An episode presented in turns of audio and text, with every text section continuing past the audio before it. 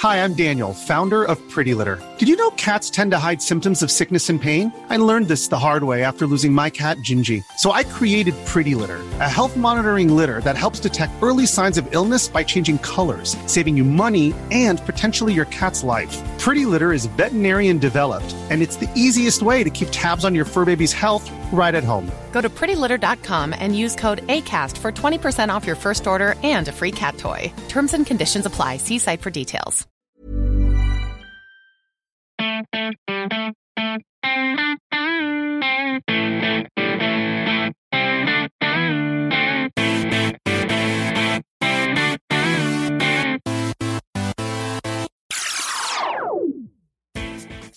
Welcome to another esports moment. I'm Seamus Byrne.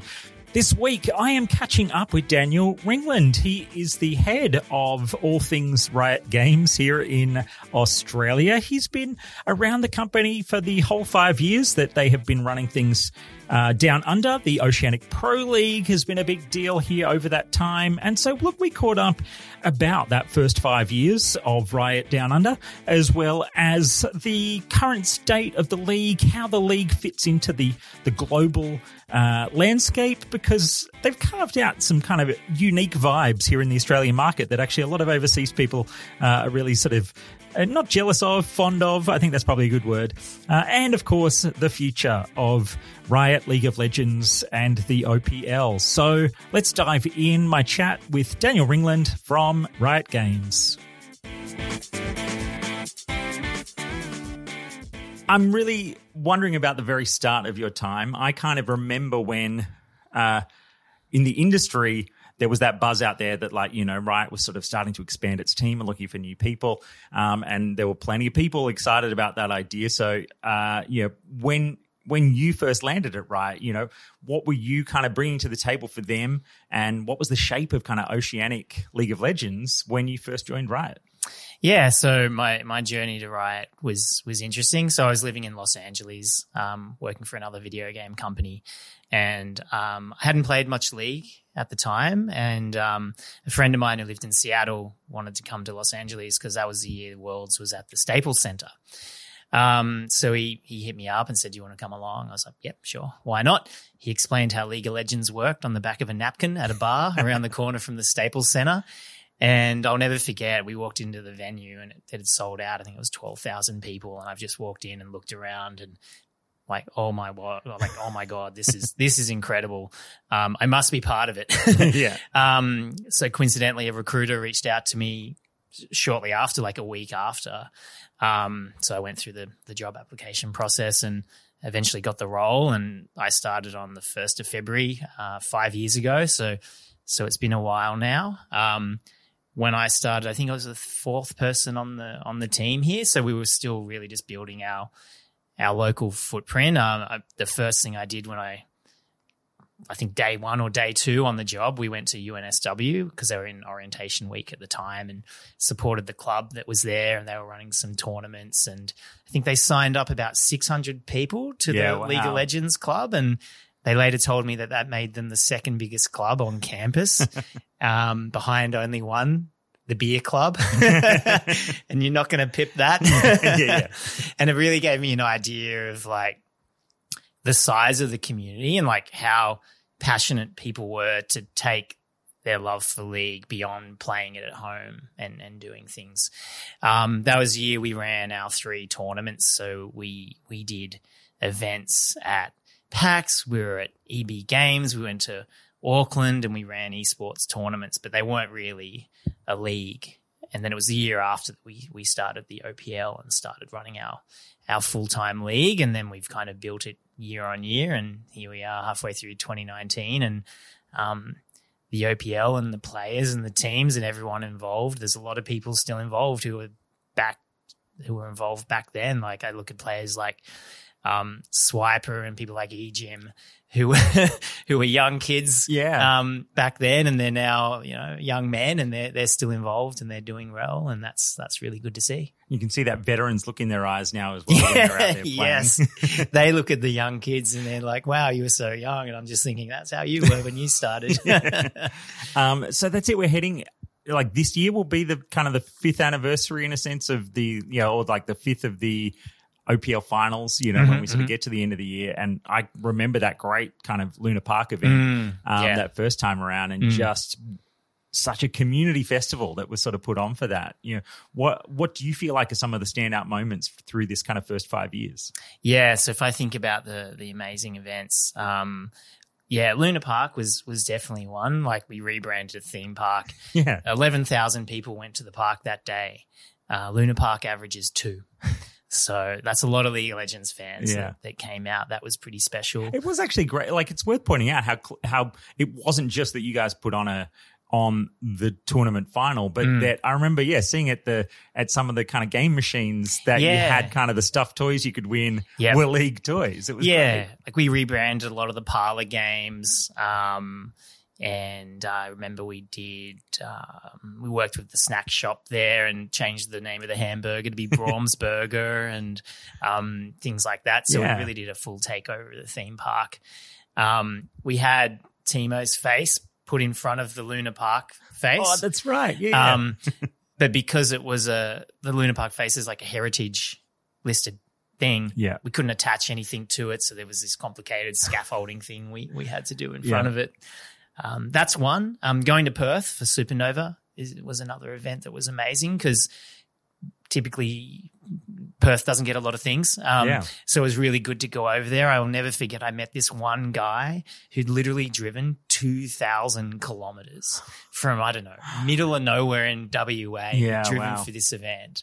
Um, and just kind of seeing that and seeing how passionate he, he was about it, I was like, wow, like, this is something special. Um, so that's another one. Um, the Nautilus Reef was was something pretty special for ocean, the first Ocean Week. Um, Forty odd thousand names on that reef, and if you follow Reddit, every now and then there's a group of people who go and dive it and take photos of it. So there's been three times now they've kind of updated the reef, and Cool. barely looks like Nautilus now. it's a reef yeah. um, so that worked. So so that was that's that was pretty special. That was a pretty. I I was in charge of getting that reef deployed, various government agencies, and that was actually really hard to do. Um, but but we got it done Imagine. I imagine when that idea landed on the whiteboard, it it probably didn't quite, uh, you know, you didn't quite know how hard it was going to be by the end. yeah, absolutely not. I think it took me about nine months, multiple trips to meet with different government departments in Queensland, try explaining video games and what we were trying to do to, you know, if, if someone who's worked for government for 30 years and doesn't know anything about gaming, that was some tough conversations. yeah. Um, but then seeing how the community reacted when we when we finally got it deployed was was pretty special.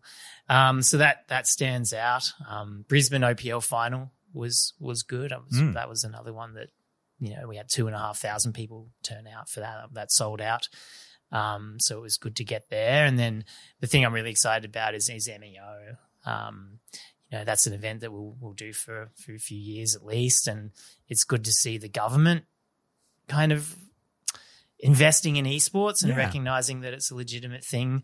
So Visit Victoria, so they invest in things like the Formula One and the Australian Open, and now they're investing in esports. And there's a kind of a legitimacy piece there that I think is um is really important.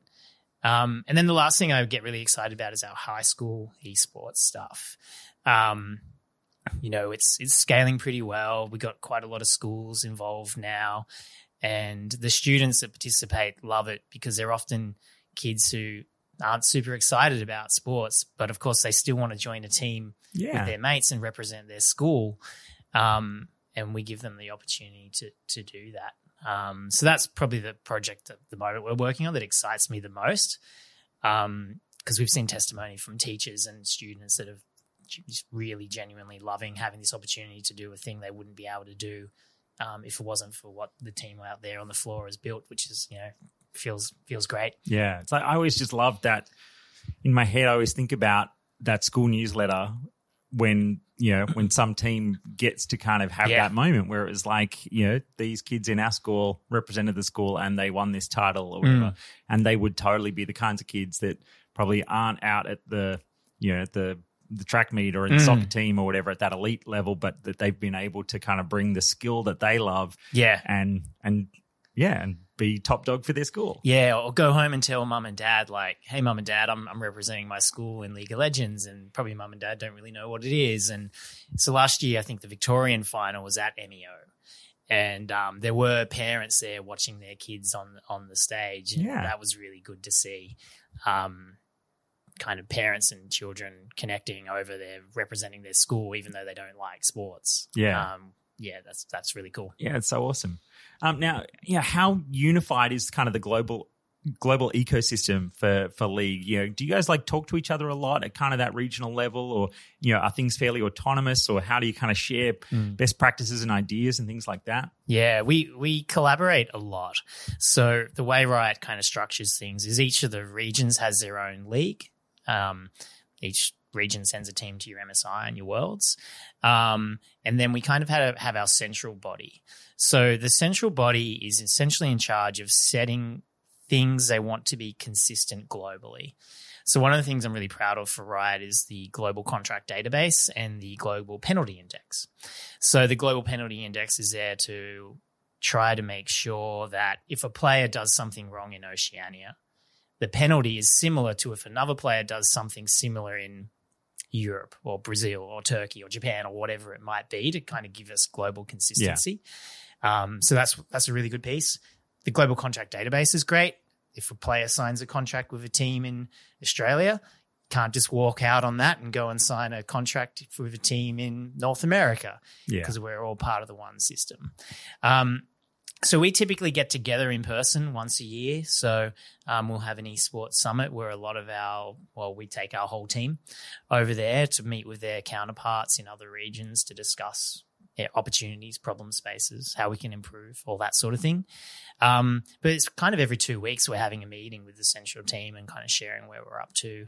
Um, you know, we do when we've got something we're proud of, we, uh, we that we want to share with the rest of the world, we'll make a video about it and they compile it into all the videos from the region, sharing information so that everybody can watch them.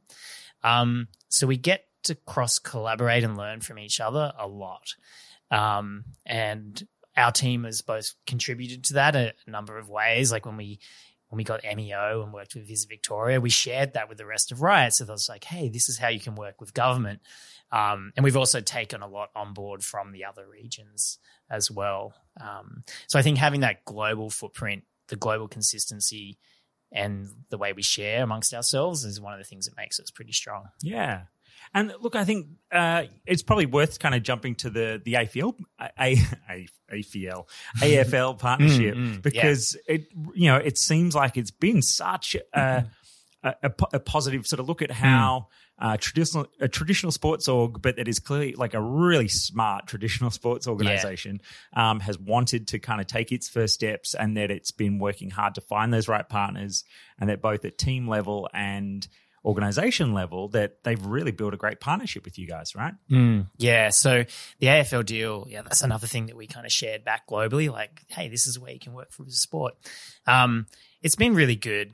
We knew when we started talking to them that we didn't know how an esport and a traditional sport can work together, and they didn't know either.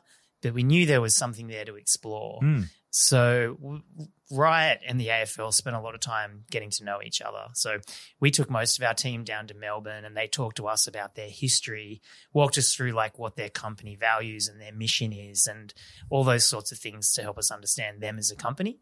And then we did the same. We had a bunch of people come here and we talked to them about Riot. And what we found was that there was a lot of similarities around being focused on the fan and um, putting the fan first, and a lot of the val- company values were very similar.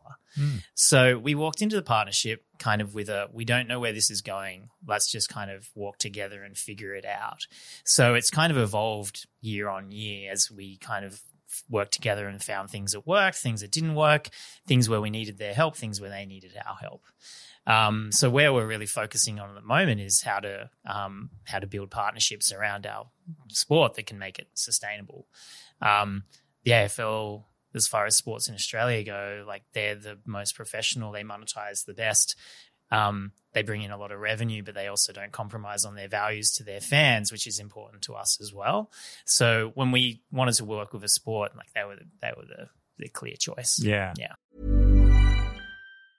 Normally, being a little extra might be a bit much, but not when it comes to healthcare. That's why United Healthcare's Health Protector Guard fixed indemnity insurance plans, underwritten by Golden Rule Insurance Company, supplement your primary plan so you manage out of pocket costs. Learn more at uh1.com. Hi, I'm Daniel, founder of Pretty Litter. Did you know cats tend to hide symptoms of sickness and pain? I learned this the hard way after losing my cat, Gingy. So I created Pretty Litter, a health monitoring litter that helps detect early signs of illness by changing colors, saving you money and potentially your cat's life. Pretty Litter is veterinarian developed, and it's the easiest way to keep tabs on your fur baby's health right at home. Go to prettylitter.com and use code ACAST for 20% off your first order and a free cat toy. Terms and conditions apply. See site for details. Um, I think another really cool thing about OPL has been that it seems like, particularly in the last couple of years, that the like the hosting vibes have really started kind of carving out their own personality. Yeah. Um, and that I've even I've kind of seen on Twitter and stuff that like the overseas um, whether it's fans or kind of other casters at other areas are always kind of like going, man, like those OPL guys are kind of really putting on a show. Um, yeah, I'm you know, curious, kind of feel like, you know, is that a kind of a fair assessment of how it fits? Was that by design or was it really just kind of going, just let them off the leash and kind of go for it? Yeah, a bit of both. So when we started doing the OPL, the uh, the first thing I guess we did, or the the natural um, inclination, was let's kind of do our version of the LCS. So you know, we had the guys in suits and ties. It was very much just a like a localization of the of of the LCS. Um, but over time, we kind of thought, well, where he like if if an oceanic player wants to watch the LCS, they can do that. You know, it's not TV where they can't get the subscription because it's not on Channel 9 or whatever.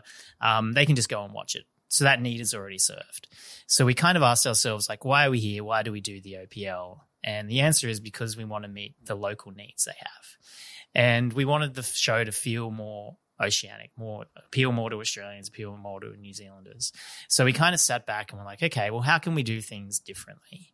Um, so part of that was getting the people in place that we thought kind of represented the region. Um, and that's why you see people like eGym on the show. Um, you know, 20, when I started in 2015 or 2014, he was a pro player and he's kind of grown up with esports. Yeah. So to me, his journey is a big part of our history. Um, so it was giving them a bit of space to be themselves, but it was also like, hey guys, let's make this fun. Um, so people like bringing hingers on last year, um, obviously Niche Boy this year, they bring a certain um, co- comedy to the show, but they can also be serious about Yeah. it. So the producer Matt Bowen, um, before he came to Riot, he worked for the cricket. Um, so he's he knows how to put together a top tier broadcast. He's also a gamer. Um, and the mandate to him was like pretty much just like, let's have some fun with this. Let's do something special. Let's do something unique. Um, we'll make mistakes along the way. Let's learn from them and just keep evolving the show. So I think it's in a great place. Yeah. Um, and we do get lots of feedback from all over the place saying your show is is fun, um, and it should be fun, Yeah. um, and it shouldn't just be a copy of another league. So yeah, it's it's been we've wanted to do something bespoke to the region by design, but what it's how it's become what it has is been kind of taking people off the leash and just saying have some fun. Yeah, and it it really kind of seems to match the the wider story of I think how esports has you know that a lot of those yeah a lot of those broadcast decisions were always it started from that place of saying we let's do things kind of the way that a traditional sports broadcast works.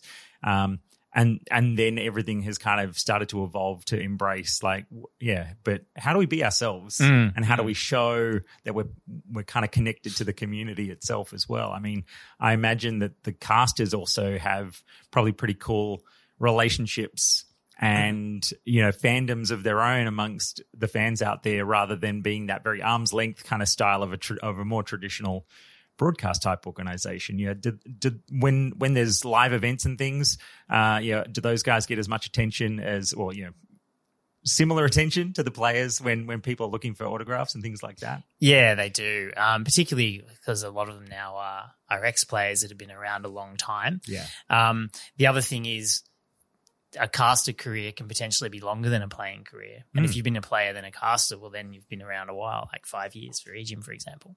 Um, so those guys, yeah, they do they do got to get a lot of attention because they're front and center with a lot of what we do, and that yeah, they spend a lot of time in Twitch chat or Twitter or whatever it might be, interacting with the community. Yeah. Um, so people are always really keen to to meet up with them. Yeah. Yeah. And then I keep hearing from kind of big picture global type discussions that, you know, sponsors are getting a better sense of esports now, that it's sort of getting a little bit easier to to you don't have to explain esports, but you know, you still have to teach them how to how to participate. But you know, do you feel like um do you feel like that kind of journey is a little bit easier, or is it still kind of difficult in Australia?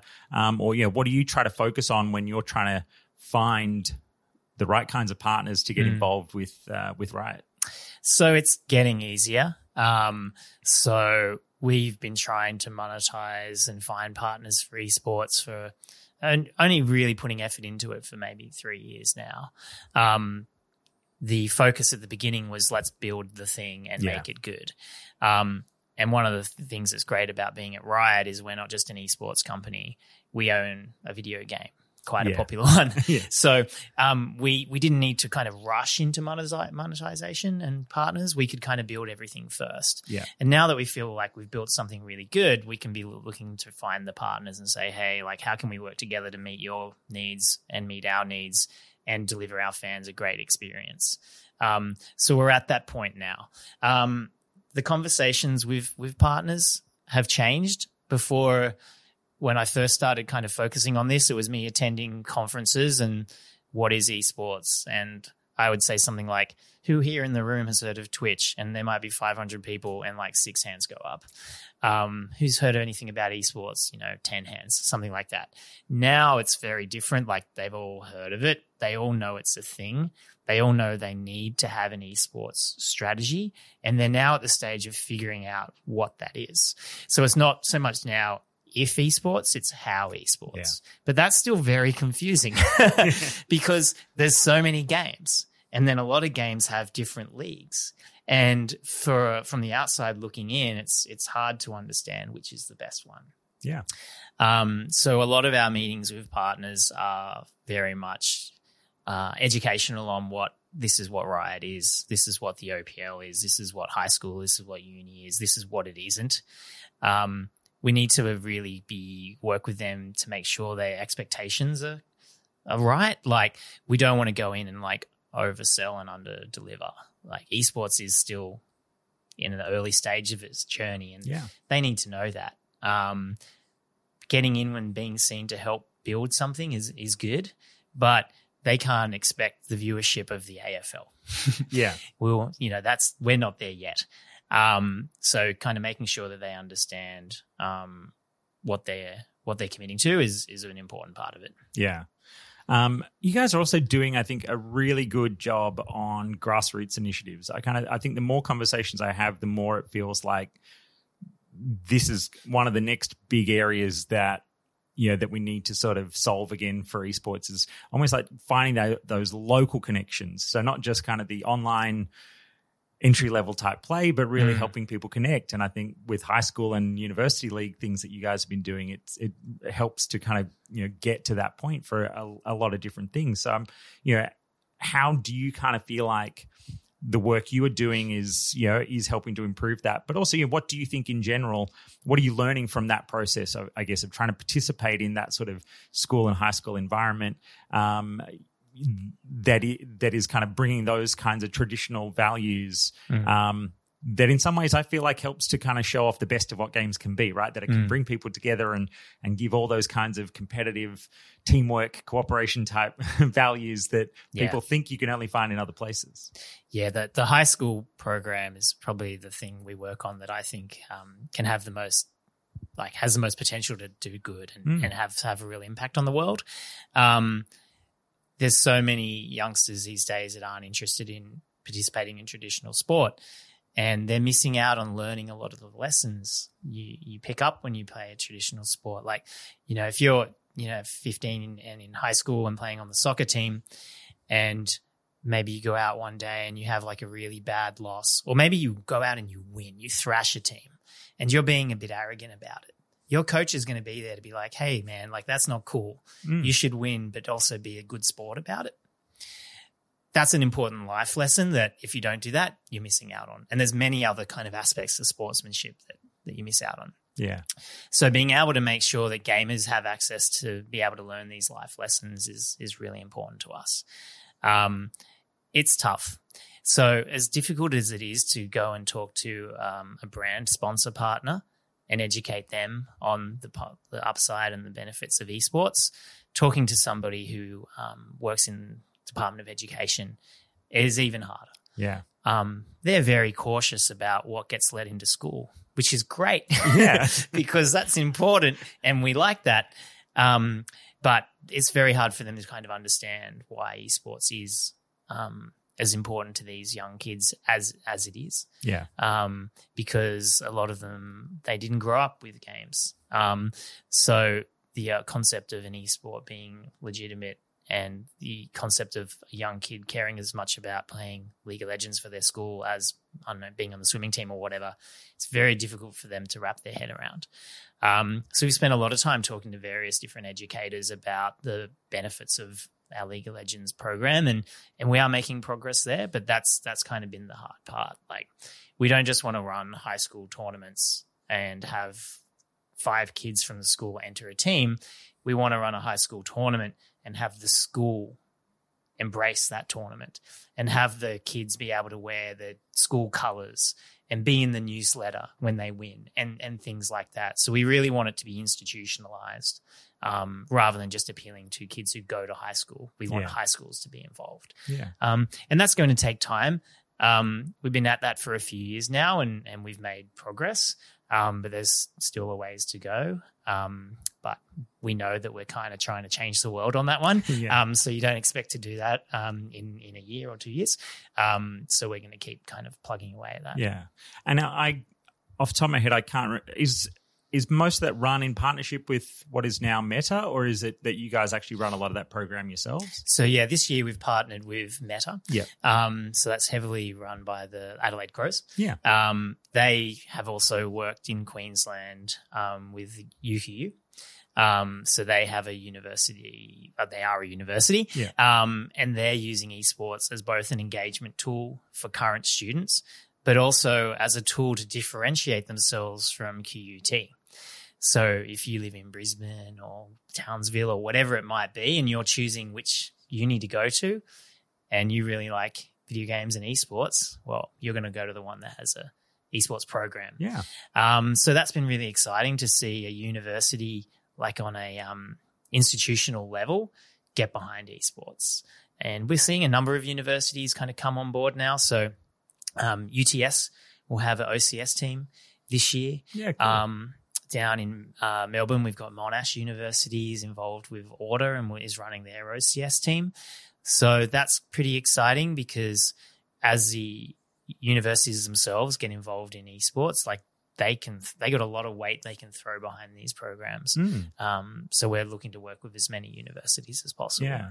And that's actually really great seeing them in that Challenger Series space because, I mean, it helps to, you know, I mean, in some ways, if they've branded the team with a bit of their uni name attached to it or something, then yeah, I mean, that's in its own way to this right kind of audience that is showing off that that uni has that kind of commitment to that space. And I can Mm. imagine a lot of people looking at the the league ladders and things would be like, oh wow, you know that that shows they're a pretty forward thinking Yeah. university and they're part Yeah. of this world that I care about. Yeah, that's that's part of it as well. Like showing that they're like universities should be embracing the future, right? They're kind of educating the leaders of the future. Yeah. Um, so it is part of it for them is to show that you know they they recognize that this is a thing and they're investing in it. Um, it's interesting in Queensland. So within Brisbane, sorry, we've got QUT and UQU Yeah. that both have OCS teams now, and um, they also have been running tournaments between the two, and the students all go and watch because there's quite a quite a rivalry in Yeah. all their traditional sports. Yeah. But now that's kind of transcended into League of Legends, which is exciting Yeah, as cool. well. So, what do you feel like the biggest challenges are for the continued success of esports in this region in particular? I think the biggest challenges for esports are figuring out um, you know, what we are and what we aren't. Um, so what I mean by that is there's a lot of parallels between esports and traditional sports, but there's so many differences as well. Um, and it's really knowing when to, okay, let's adapt this from esports, from traditional sports. And then it's when, okay, no, we don't need to do this. We're a digital game. We can go in, an, in another direction. So knowing when to make the right call on that, um, I think is an important one. Um, for sure, getting sponsorships in um, is important. Um, we what we're building, we want to exist for a long time. Um, we love that we have like the the Bombers representing I mean, they're the first AFL team to go abroad, right? They've just played in front of uh, millions of people around the world. Yeah. Um, you know, AFL doesn't reach much Yeah. more than that. We Yeah, don't have that many more people. Yeah. Um, so seeing them get involved um, and all of our other OPL investors, they bring so much value to the fans. Um, but they're also in it because they're business people. Um, so we want to get to the point where it's a sustainable operation for them as well. Um, and that means figuring out how esports commercializes. Um, and it won't be the same as traditional sports. You know, AFL, NRL, a lot of their revenue comes from let's sell our TV rights to Channel 9 um, and give them exclusivity. Um, whereas it probably won't work in the same way for esports because we've grown up and been created in the digital world of Twitch and YouTube. Um, so figuring out, yeah, like how do we do the right thing by the fans, um, and how do we um, create commercial opportunities without compromising on our values to the fans? Because we need to make sure, first and foremost, that the fans love the OPL. Because without them, what are we here for? um, but then we need to make sure that the pro players it's sustainable for them, the team owners it's sustainable for them, the, the partners that come in to build with us it's sustainable for them. So the complication is putting the fan first, but then also trying to balance the often conflicting demands of the other actors in the in the ecosystem. Um, you know, which is a which is a challenge. Um, but we think we're making good progress. Yeah. And so then what excites you the most about what will be the second five years of Yeah. the OPL? The the dream for me continues to be international success. Yeah. Um, every region is growing and all the teams are becoming more sophisticated. Um, you know, we talk a lot about rugby union and the All Blacks. You know, New Zealand, small country, very small country, um, but dominant in rugby union. So, how do we become that? How do we punch above our weight? Hmm. Um, and we have quite, we meet with our team owners and the team owners will get together. It's like, how do we raise the, the, the bar? How do we keep everybody getting better so that when we go overseas, we can have those, those international wins? So I believe they'll come. Um, we've got so many people putting so much time and effort and resources in, into getting there. Um, this year is the first year I would say where all of our teams have significant backing and investment um, and expertise behind them. And as each of them gets better, they make each other better by playing against each other. And then when we go overseas, we should perform better. So that'll be the dream always. Um, I believe we'll get there.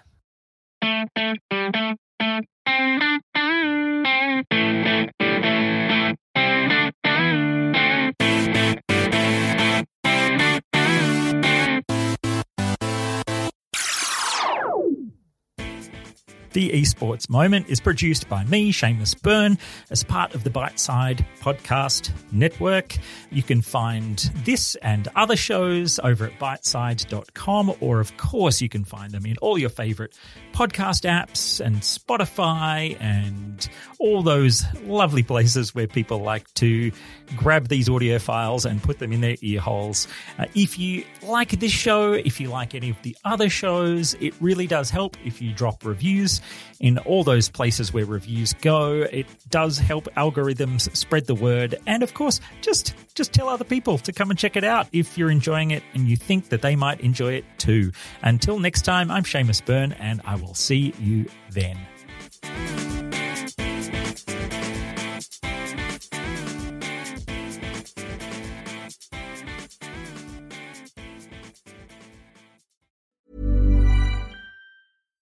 Hi, I'm Daniel, founder of Pretty Litter. Cats and cat owners deserve better than any old fashioned litter. That's why I teamed up with scientists and veterinarians to create Pretty Litter.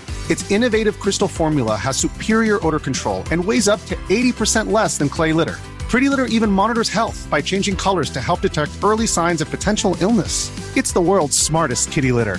Go to prettylitter.com and use code ACAST for 20% off your first order and a free cat toy. Terms and conditions apply. See site for details. Sick of being upsold at gyms? My guy, you're currently a base member. For $90 more, I can upgrade you to our Shred membership. For 130 more, you'll be a Swole member. And for just $300 more, you'll reach Sweat Platinum. At Planet Fitness, you'll get energy without the upsell. Never pushy, always free fitness training and equipment for every workout. It's fitness that fits your budget. Join Planet Fitness for just $1 down and $10 a month. Cancel anytime. Deal ends Friday, May 10th. See Home Club for details.